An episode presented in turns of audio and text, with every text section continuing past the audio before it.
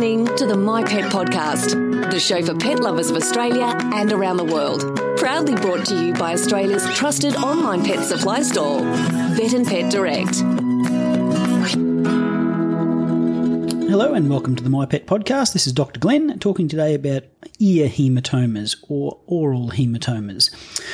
Hematomas are a quite nasty and painful condition that we see quite commonly in dogs. Um, cats less frequently, but they can certainly get them. Um, there's a number of different causes and treatments which we will go through as part of this discussion. Um, as per usual, if you have a specific um, problem with your pet, strongly recommend uh, seeking the advice and console of your veterinarian. Okay, it, Ear hematomas, um, I see them quite a lot. Um, they are painful. They are essentially caused by um, damage to the ear itself. Um, the ear is essentially made up of skin and cartilage and skin and the blood vessels and nerves, etc., that go to it. It's quite a simple structure, but once you've got bleeding underneath the skin, between the skin and the cartilage. There's not much there to put pressure on it, and um, for a variety of reasons, that blood doesn't clot uh, effectively to stop the bleeding in the first place, and they can get bigger and bigger. And some pets, unfortunately, uh, end up with hematomas that uh, involve the entire ear itself and start swelling the actual ear canal itself, and that certainly becomes a significant health issue, not just a discomfort issue. That's for sure. So, um, causes wise, look, most of them are traumatic in origin. So, it's essentially a bruise um, that doesn't uh, stop bleeding until it causes troubles. Um, the type of trauma can be varied. I mean, most of the pets that we see um, have had itchy ears and it's self trauma essentially. So, the dog's scratching um, at their ear or rubbing at it, but more so scratching with their back leg that does most of the damage.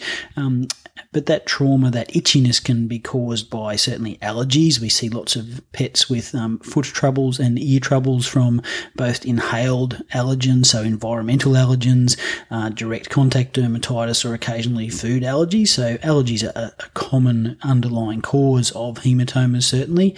Some pets we still see with um, parasites, actual microscopic ear mites floating around in the ear as a cause of scratching the ear, and that can cause the hematoma. Um, occasionally, I see pets that have had an altercation with another dog in a fight and that sort of thing, or, or just sometimes bad luck. Um, and just uh, trauma of any sort is potentially able to cause the start of the bleeding that becomes a hematoma. Um, we're sort of becoming increasingly um, aware of a vasculitis inflammatory syndrome of the blood vessels of the ears. Um, some pets, um, it can go along with the allergies, but it can be separate to them as well. Um, microscopically, these ears, they've got inflammation of the blood vessels, um, and that inflammation and vasculitis makes those blood vessels more fragile and more likely to bleed. So that can be an underlying cause of hematomas, and that sort of changes our treatment protocols a little bit sometimes as well. Um, if you're unlucky enough to have your pet exposed to uh, rat poison or, or, rodenticides, which are anticoagulants, certainly a bleeding disorder is going to make a hematoma more likely to form. And I've, had, I've struck that a couple of times in my career.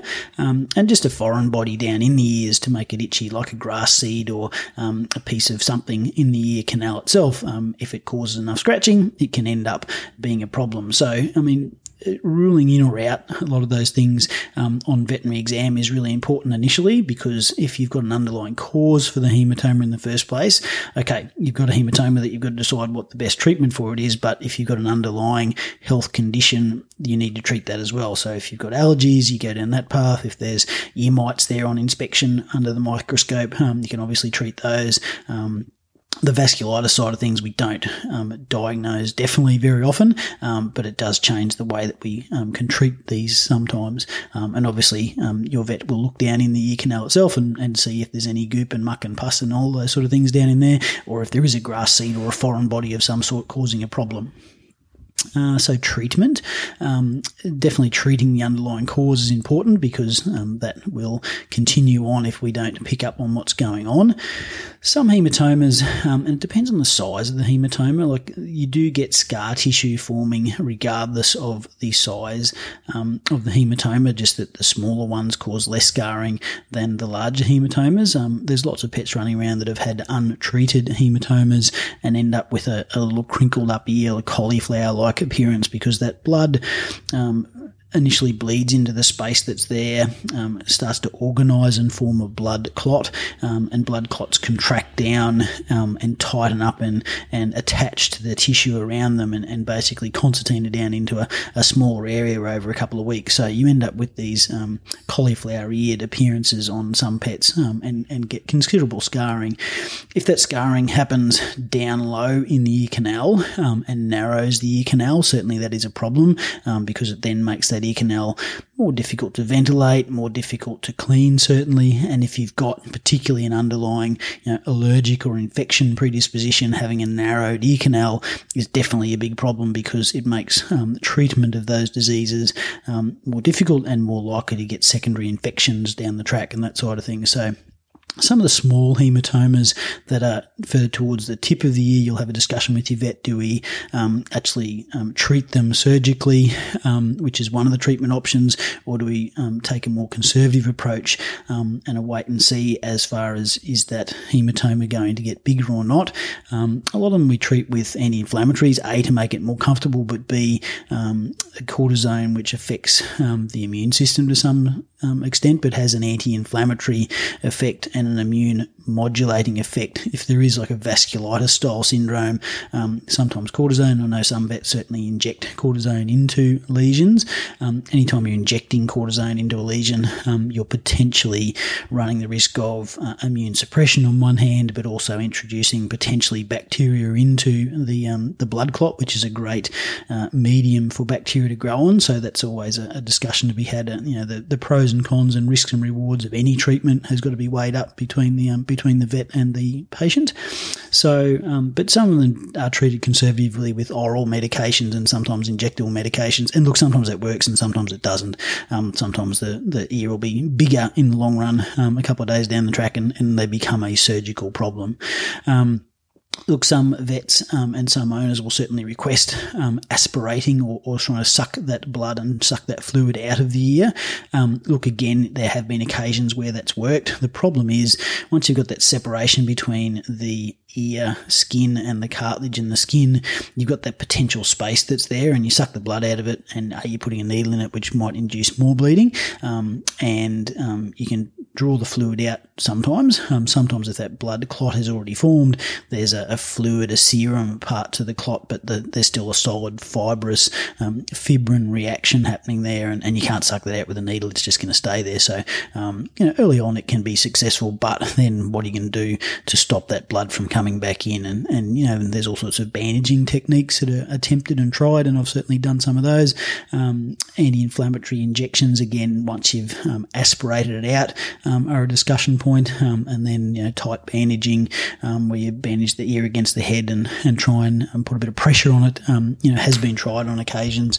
Um, and sometimes it works and, and, often it doesn't. But a lot of these end up as surgical candidates for uh, hematoma surgery. So there's a couple of different ways you can do that. Essentially, they're all the same aim, which is remove the blood clot, remove as much of that scar tissue potential as possible, and stabilize the skin to this cartilage, to the skin, and minimize that dead space, minimize the, the amount of area that can fill back up with blood, um, and have it draining for enough time for those tissues to heal back together. Um, they're always sutured. There's um, sutures put in place, and, and I've seen everything from um, no support to um, X-ray film used to be really popular in the veterinary world, but there's a lot less actual X-rays these days. Um, there's been hematoma pads that have been available available for years and years and years, um, and um, certainly buttons get used sometimes um, to, to spread out the pressure of the actual sutures because essentially the sutures going straight through the ear um, in one side and out the other and back the other side um, to hold that skin to the cartilage and the skin, and, and the sutures usually stay in there for ex- fairly extended periods compared to normal wound healing.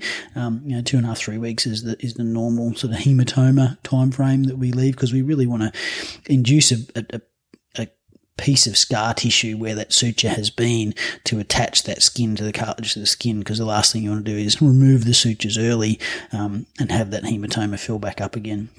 Um, there's usually some drainage of some sort left in there, whether that's um, through a uh, an S-shaped incision um, over the whole lot of the hematoma. Uh, S-shaped. Uh, the theory was that there's less um, linear scar tissue formation because we're, we're trying to minimise the you know the cosmetic um, and and scar tissue formation um, that's happening there. there's another technique where you use a, a punch biopsy and, and, and punch you know three to five millimeter holes in the skin on the inside of the ear and, and leave that um, to close over and leave that as a drainage point. Um, there are certainly, uh, you know, just a, a, single incision or little stab incisions there um, at multiple points to, to drain the fluid out, and you can, you know, pull out the, the forming clot um, and adhesions there because sometimes it's quite, you know, if it's hematoma has been there for a week, you've got quite a lot of, of fairly thick scar tissue happening, certainly. So, that's the main things to consider when you're doing um, surgery. Most of them will go home with bandages on um, and an e-collar, um, so they can't scratch at those um, because the more flapping and, and scratching they do, a the more bloodshed there is because they're very vascular um, and you know they, they bleed quite readily. So usually there's a, a bandage of some sort on there for a couple of days at least post surgery. Um, and look, it, it's quite an uncomfortable surgery to do because you know a, a cattle dog sized dog will probably have 25 25, 30 sutures um, through that ear. So they have pain relief and anti-inflammatories and, and usually antibiotic therapy to go home with, but um, it's not a um, a, a pain-free procedure, certainly, but the alternative is, um, yeah, the hematoma getting bigger and, and causing more and more scarring. So um, there's no one way to treat them, and, and certainly um, depending on your vet's um, preference and, and personal experience, etc., um, the treatment options will vary. But that's a discussion point for you and your veterinarian. So basically, yeah, diagnose it first, um, treat the underlying cause because there usually is an underlying cause, and try and get things to the best long term solution um, with the least discomfort, and sometimes that's surgery. Okay, thanks, guys.